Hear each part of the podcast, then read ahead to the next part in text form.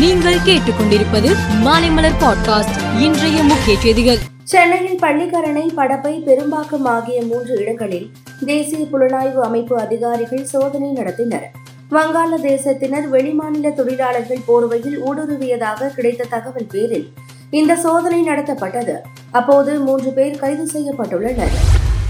இரண்டாயிரத்தி இருபத்தி நான்குக்கு பிறகு மோடி மீண்டும் ஆட்சிக்கு வந்தால் அரசமைப்பு சட்டம் நீதிமன்றங்கள் இருக்காது என திமுக எம்பி ஆர் ராசா தெரிவித்துள்ளார். கடவுளை நம்புபவர்கள் முட்டாள் என்று சொல்லக்கூடிய சிலையை பாரதிய ஜனதா ஆட்சிக்கு வந்த முதல் நொடியிலேயே அகற்றுவோம் என அண்ணாமலை தெரிவித்துள்ளார். தென்கிழக்கு அரபிக்கடல் மற்றும் அதனை ஒட்டிய மத்திய கிழக்கு அரபிக்கடல் பகுதியில் புதிய காற்றழுத்த தாழ்வு பகுதி உருவாகியுள்ளது. தமிழ்நாட்டில் இன்றும் நாளையும் கனமழைக்கு வாய்ப்புள்ளதாக வானிலை ஆய்வு மையம் தெரிவித்துள்ளது.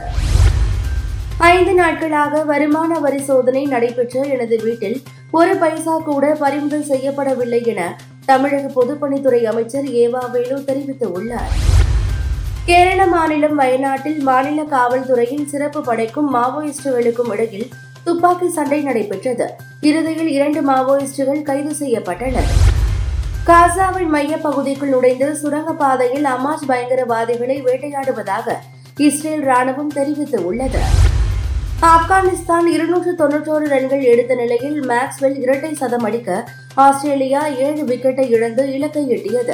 இதன் மூலம் அரையிறுதிக்கு முன்னேறியுள்ளது. மேலும் செய்திகளுக்கு மாலை மலர் பாட்காஸ்டை பாருங்கள்.